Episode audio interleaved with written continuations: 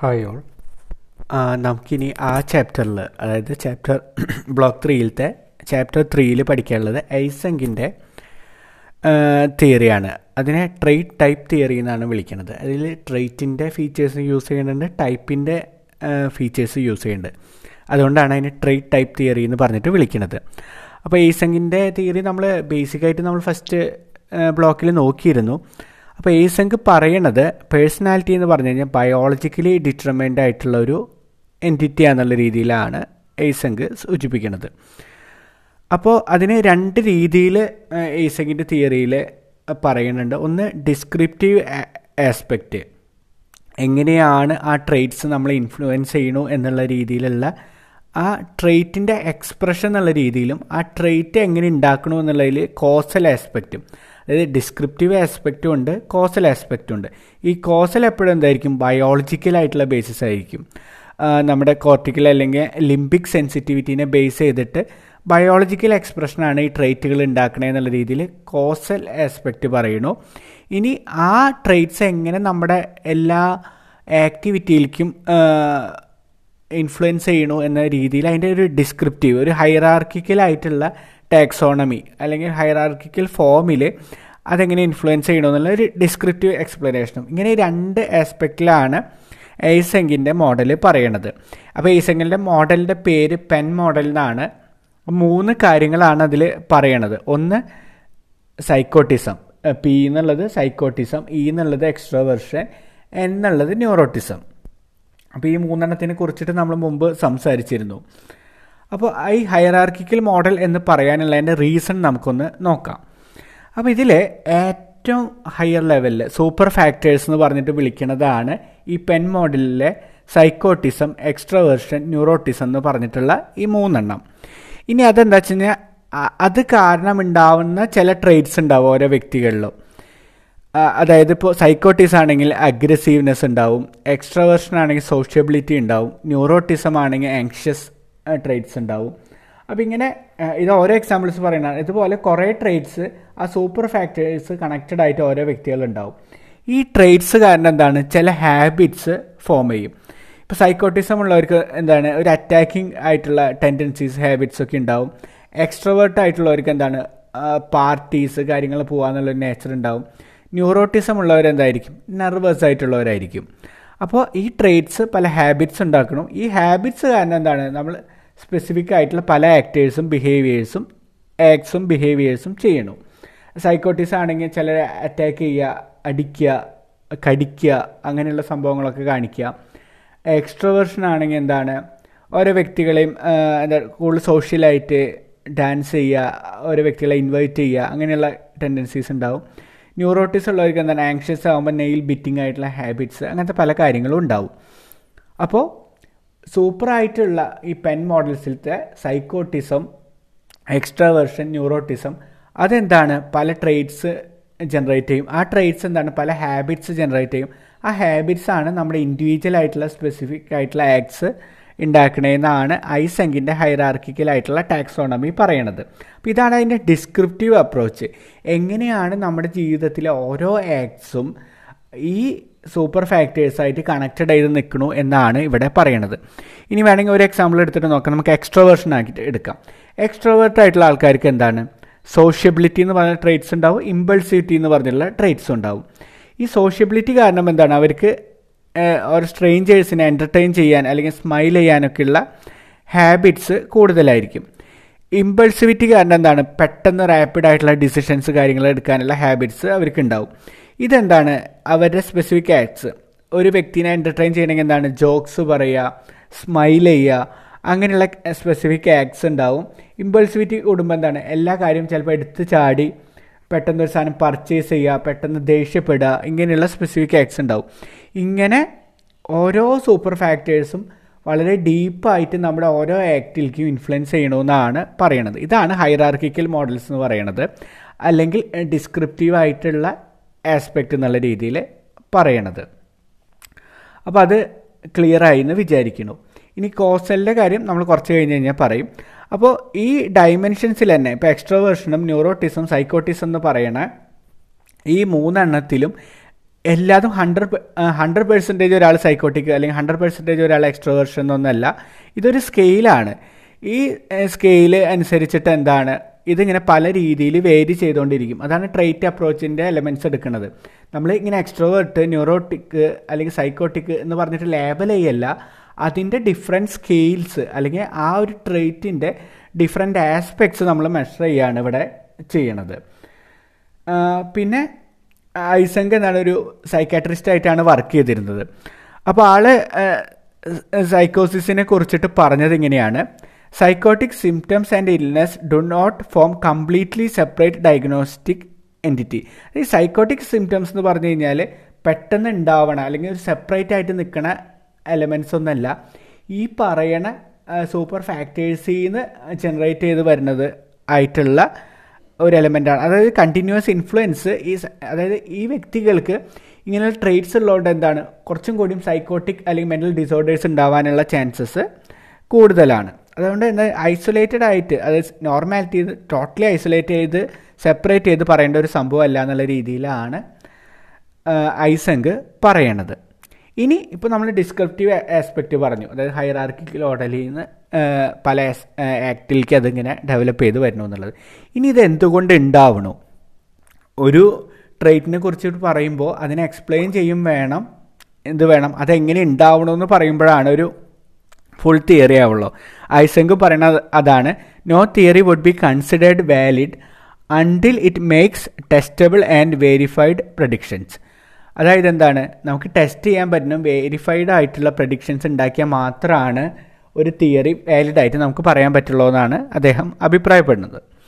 ഇനി നമുക്ക് ഇതിന്റെ കോസൽ ആസ്പെക്റ്റ് അല്ലെങ്കിൽ ബയോളജിക്കൽ ബേസിസ് നമുക്ക് നോക്കാം.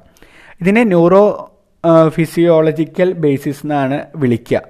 ട്രേഡ്സിനെ അത് പറയണത് എന്താണെന്ന് വെച്ച് കഴിഞ്ഞാൽ നമ്മുടെ ഉള്ളിൽ നമ്മുടെ ബ്രെയിന്റെ ഉള്ളിലുള്ള അനോട്ടമിക്കൽ സ്ട്രക്ചേഴ്സാണ് പേഴ്സണാലിറ്റി ട്രേറ്റ്സിനെ contribute ചെയ്യണതെന്ന് the biological basis of personality is the theory which states that anatomical structures located in the brain contribute to personality traits അതായത് നമ്മുടെ പേഴ്സണാലിറ്റി ട്രേറ്റ്സിനെ നമ്മുടെ ബ്രെയിനിന്റെ ന്യൂറോളജിക്കൽ സ്ട്രക്ചേഴ്സ് ഇൻഫ്ലുവൻസ് ചെയ്യുന്നുണ്ടെന്നാണ് പറയുന്നത് ഇനി അതെങ്ങനെയാണെന്ന് നമുക്ക് നോക്കാം. ഓരോ കാര്യത്തിനും. അതിൽ എക്സ്ട്രോവേർഷന് കാര്യമായിട്ടുള്ളത് കോർട്ടിക്കൽ അറോസൽ എന്ന് പറഞ്ഞിട്ടുള്ള ഫിനോമിനാന്ന് പറയുന്നു. ന്യൂറോട്ടിസത്തിന് കാരണം വിസറൽ ബ്രെയിൻ ആക്ടിവേഷനാണ് സൈക്കോട്ടിസത്തിന് കാരണം ഗൊനാഡൽ ഹോർമോൺസ് എന്ന് പറഞ്ഞിട്ടുള്ള ഹോർമോൺസ് ആണ് ഇങ്ങനെ മൂന്ന് ഈ സൂപ്പർ ഫാക്ടേഴ്സിനും അതിന്റേതായ റീസൺസ് ആൾ പറയുന്നുണ്ട്. അപ്പോൾ അത് നമുക്ക് ഡീറ്റെയിൽ ആയിട്ട് നമുക്ക് നോക്കാം. അതിന് രണ്ട് പാർട്ടാണ്. ഒന്ന് റെറ്റിക്കുലർ ഫോർമേഷൻ എന്ന് പറയണതും രണ്ടാമത് ലിംബിക് സിസ്റ്റം എന്ന് പറയണതും. ഈ രണ്ട് എലമെൻസിന്റെ നമ്മുടെ ബ്രെയിനിലുള്ള പാർട്സിന്റെ ആക്ടിവേഷനാണ് ഈ ട്രേറ്റ്സ് ഉണ്ടാക്കണതെന്ന് പറയണു ഈ റെറ്റിക്കുലർ ഫോർമേഷൻ എന്ന് പറഞ്ഞ റീജിയനാണ് നമ്മുടെ എന്താ വെച്ചാൽ അറോസലിനെയും കോൺഷ്യസ്നെസ്സിനെയും ഒക്കെ കൺട്രോൾ ചെയ്ത് നിർത്തുന്നത്. ലിംബിക് സിസ്റ്റമാണ് എന്താണ് നമ്മുടെ ഒരു ഇമോഷണൽ റെഗുലേഷൻ ചെയ്യണ പാർട്ട് അപ്പോൾ ഈ രണ്ട് പാർട്ടുകളും വളരെ സിഗ്നിഫിക്കന്റ് ആണ്. ഓരോ ട്രേഡ്സും പേഴ്സണാലിറ്റിയും ഡെവലപ്പ് ചെയ്യണമെന്ന് ഐസങ്ക് പറയുന്നു. ഇനി ഇതെങ്ങനെ എന്താ പറയുക മെന്റൽ ഡിസോർഡേഴ്സ് ഉണ്ടാക്കണമെന്ന് പറയാ പറയാനായിട്ട് ആൾ പറയുന്നുണ്ട്. ഒരു വ്യക്തിക്ക് എന്താ വെച്ചാൽ ഹൈ ഡയമെൻഷൻ ഓഫ് ഇൻട്രോവേർഷനും ന്യൂറോട്ടിസും ഉണ്ടായി കഴിഞ്ഞ് കഴിഞ്ഞാൽ ആ വ്യക്തികൾക്ക് എപ്പോഴും എന്താണ് ഈ ഫോബിയാസ് ഒബ്സെഷൻസ് കമ്പൾഷൻസ് ഒക്കെ വരാനുള്ള ചാൻസസ് ഉണ്ട്. അതായത് ആങ്സൈറ്റി ഡിസോർഡേഴ്സ് എന്ത് വേണമെങ്കിലും ഡെവലപ്പ് ചെയ്യാനുള്ള ചാൻസ് ഉണ്ട്. കാരണം ആ വ്യക്തി ഇൻട്രോവേർട്ട് ആണ്. അപ്പോൾ എല്ലാ കാര്യങ്ങളും അങ്ങോട്ട് ഫുള്ളി എക്സ്പ്രസ് ചെയ്യാൻ പറ്റില്ല. പക്ഷെ എന്താ വെച്ചാൽ ന്യൂറോട്ടിസം കൂടിയുണ്ട് എന്താണ് ഇമോഷണൽ ആയിട്ടുള്ള സ്ട്രഗിൾസ് റെഗുലേറ്റ് ചെയ്യാനുള്ള ബുദ്ധിമുട്ട് ഉണ്ടാവും. അപ്പോൾ ആ വ്യക്തികൾക്ക് അതെന്താണ് ഫോബിയാസും ഒബ്സഷൻസും കമ്പൾഷൻസും ഒക്കെ ആയിട്ട് ഡെവലപ്പ് ചെയ്ത് വരും. ഇനി എന്താണ് എക്സ്ട്രവേർഷനാണ് ന്യൂറോട്ടിസമാണ് കൂടി നിൽക്കണതെന്ന് വെച്ച് കഴിഞ്ഞാൽ എന്താണ് ആ വ്യക്തിക്ക് എക്സ്പ്രസ് ചെയ്യാനുള്ള ടെൻഡൻസി കൂടുതലാണ്. ഇമോഷണൽ റെഗുലേഷൻ കൂടുതലാകുമ്പോൾ എന്താണ് ഈ ആങ്കർ ഇഷ്യൂസ് അല്ലെങ്കിൽ ആന്റി സോഷ്യൽ ബിഹേവിയേഴ്സ് അങ്ങനെയുള്ള കാര്യങ്ങളൊക്കെ ഡെവലപ്പ് ചെയ്യും. ഇങ്ങനെയാണ് ആൾ ഓരോ ഡിസോർഡേഴ്സിനെ പറഞ്ഞിട്ടുള്ളത്. ഇനി എക്സ്ട്രാ വേർഷൻ എങ്ങനെ ഉണ്ടാവണമെന്നുള്ളത് പറയണം അതിന് കാരണം പറഞ്ഞു കോർട്ടിക്കൽ അറൗസലാണ് ഇത് ഞാൻ ആദ്യത്തെ ചാപ്റ്റർ പറഞ്ഞപ്പോൾ പറഞ്ഞിട്ടുള്ളതാണ്. അതായത് നമ്മുടെ ഉള്ളിൽ ഒരു അസെൻഡിങ് റെസ്റ്റിക്കുലർ ആക്ടിവേറ്റിംഗ് സിസ്റ്റം എന്ന് പറഞ്ഞിട്ടൊരു സിസ്റ്റം ഉണ്ട്. എ ആർ ഐ എസ് എന്ന് പറഞ്ഞിട്ടാണ് വിളിക്കുന്നത് ഈ ആക്ടിവേറ്റിംഗ് സിസ്റ്റമാണ് ഈ കോർട്ടിക്കൽ അറോസലുമായിട്ട് കണക്റ്റഡ് ആയി നിൽക്കുന്നത്. അല്ലെങ്കിൽ ഈ എ ആർ ഐ എസ് എന്ന് പറഞ്ഞിട്ടുള്ള സിസ്റ്റം സ്റ്റിമുലേറ്റഡ് ആകുമ്പോഴാണ് നമുക്ക് എന്താണ് അറോസൽ ഉണ്ടാവുന്നത് അപ്പോൾ ഐസങ്ക് പറയണത് എന്താണെന്ന് വെച്ചാൽ ഇൻട്രോവേർട്ട് ആയിട്ടുള്ള വ്യക്തികൾക്ക് ഈ ലെവൽ ഓഫ് അറൗസൽ നാച്ചുറലി ഉണ്ടാവുന്നതാണ് അവർക്ക് ആ നാച്ചുറലി ആ അറൗസൽ കൂടുതലായിരിക്കും. അപ്പോൾ എന്താണ് നമുക്ക് അങ്ങനത്തെ ഒരു ഒരു സ്റ്റിമുലേഷൻ അല്ലെങ്കിൽ അറൗസൽ കിട്ടാൻ വേണ്ടിയിട്ട് ഒരു എക്സ്റ്റേണൽ എൻവയോൺമെന്റിലേക്ക് പോകേണ്ട ആവശ്യമില്ല. അവർക്കത് നാച്ചുറലി ഉള്ള ഒരു എലമെന്റാണ് അപ്പോൾ അവർക്ക് അങ്ങനെ ഒരു നീഡില്ല എന്നാൽ എക്സ്ട്രോവേർട്ടിന് ഇതെന്താ വെച്ചാൽ വളരെ കുറവായിരിക്കും. അപ്പോൾ അങ്ങ് അവർക്കൊരു സ്റ്റിമുലേഷൻ കിട്ടാൻ വേണ്ടിയിട്ട് എന്താണ്? എക്സ്റ്റേണൽ ആയിട്ട് എക്സ്പീരിയൻസസ് അല്ലെങ്കിൽ ഡേഞ്ചറസ് ആയിട്ടുള്ള സിറ്റുവേഷൻസ് റിസ്ക് ടേക്കിംഗ് ആയിട്ടുള്ള സംഭവങ്ങൾ ഇതിലേക്ക് പോകേണ്ട വരും. അപ്പോൾ ഇതാണ് ഒരു വ്യക്തിനെ ഇൻട്രോവേർട്ടും എക്സ്ട്രോവേർട്ടും ആക്കണമെന്നാണ് പറയണത്. ഇൻട്രോവേർട്ട് ആണെന്ന് വെച്ച് കഴിഞ്ഞാൽ high levels of A R I S ആയിരിക്കും. അപ്പോൾ എന്താണ്? ഹൈ ലെവൽ ഓഫ് അറൗസൽ ഉണ്ടാവും. അപ്പോൾ അവർ അവർ ഇൻട്രോവേർട്ടായിട്ട് അവരുടേതായ ആ അറൗസൽ ലെവലിൽ തന്നെ അവർ സാറ്റിസ്ഫൈഡ് ആണ്. ഇനി അത് കൂടുതൽ ഇതിലേക്ക് പോകുന്നതിന് അവർ താല്പര്യപ്പെടില്ല. എക്സ്ട്രോവേർട്ടിൽ എന്താണ്? ഇത് വളരെ കുറവാണ്. അപ്പോൾ ഇതെപ്പോഴും സ്റ്റിമുലേറ്റ് ചെയ്യാനായിട്ട് അവർ ട്രൈ ചെയ്തുകൊണ്ടിരിക്കും അപ്പോൾ ഈ അസെൻഡിങ് റെറ്റിക്കുലർ ആക്ടിവേറ്റിംഗ് സിസ്റ്റം എന്നുള്ളതാണ് ഒരു വ്യക്തി ഇൻട്രോവേർട്ടാണോ എക്സ്ട്രോവേർട്ടാണോ എന്ന് ഡിറ്റർമൈൻ ചെയ്യുന്നത്. അപ്പോൾ അത് ക്ലിയറായി ഇനി നമുക്ക് അടുത്തത് മനസ്സിലാക്കേണ്ടത് ന്യൂറോട്ടിസാണ് ന്യൂട്രോ ന്യൂറോട്ടിസത്തിന് കാരണമെന്ന് പറഞ്ഞു കഴിഞ്ഞാൽ വിസറൽ ആക്ടിവേഷനാണ് അതായത് നമ്മുടെ ഉള്ളിലുള്ള സിമ്പത്തറ്റിക് നെർവസ് സിസ്റ്റം അല്ലെങ്കിൽ വിസറൽ ബ്രെയിൻ എന്നൊക്കെ പറയണ സംഭവമാണ് നമ്മുടെ ലിംബിക് സിസ്റ്റം ഈ ലിംബിക് സിസ്റ്റമാണ് നമ്മുടെ ഇമോഷൻസിനെ എപ്പോഴും റെഗുലേറ്റ് ചെയ്ത് നിൽക്കുന്നത്. അപ്പോൾ ഈ ന്യൂറോട്ടിസം ഉള്ള വ്യക്തികളിൽ അല്ലെങ്കിൽ ന്യൂറോട്ടിക് ആയിട്ടുള്ള ഇൻഡിവിജ്വൽസിൽ എന്താണ്?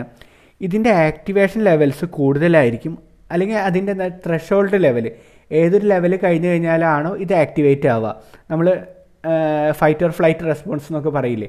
നമുക്കൊരു പാനിക് സിറ്റുവേഷൻ ഉണ്ടാകുമ്പോഴാണ് ഈ സഡൻ ആയിട്ടുള്ള ഈ അഡ്രിനാലിൻ റൈസ് ആങ്കർ അതായത് നമ്മൾ എനർജീസ് മൊത്തം ഒരു ഒരു ഇമോഷണൽ ലെവലിലേക്ക് കൊണ്ടുവരികയാണ് പെട്ടെന്ന് ചെയ്യുക. അപ്പോൾ അതിനൊരു ത്രഷോൾഡ് ലെവൽസ് ഉണ്ടായിരിക്കും. അത് ഈ ന്യൂറോട്ടിക് ആയിട്ടുള്ള ഇൻഡിവിജ്വൽസിൽ കുറവായിരിക്കും. അപ്പോൾ എന്താണ്? പെട്ടെന്നൊരു ട്രിഗർ കൊണ്ട് തന്നെ ഇവർ ആക്ടിവേറ്റഡ് ആവും. അപ്പോൾ എന്താണ്? ഈ ന്യൂറോട്ടിക് ആയിട്ടുള്ള ആങ്കർ ആങ്സൈറ്റി ഇഷ്യൂസ് ഒക്കെ ഇവർ പെട്ടെന്ന് അങ്ങോട്ട് കാണിക്കും.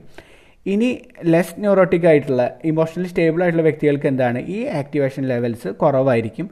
ത്രഷോൾഡ് ലെവൽസ് ഹൈ ആയിരിക്കും. അപ്പോൾ എന്താണ്? ഇവർ പെട്ടെന്നൊന്നും അങ്ങനെ ട്രിഗേർഡ് ആവില്ല. ഇതാണ് ന്യൂറോട്ടിസത്തിന് കാരണം. അതിന് കാരണം എന്താണ്?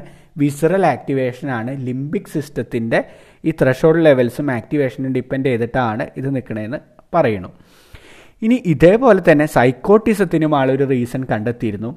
സൈക്കോട്ടിസത്തിന് കാരണം എന്താണെന്ന് വെച്ചാൽ ഗൊനാഡൽ ഹോർമോൺസ് എന്ന് വിളിക്കുന്ന ടെസ്റ്റോസ്റ്റിറോൺ അല്ലെങ്കിൽ മോണോ അമിൻ ഓക്സിഡൈസ് എന്ന് പറഞ്ഞിട്ടുള്ള ഈ ഹോർമോണൽ ഇംബാലൻസ് ആണ് സൈക്കോട്ടിസം ഉണ്ടാക്കണതെന്നാണ് പറയണത്.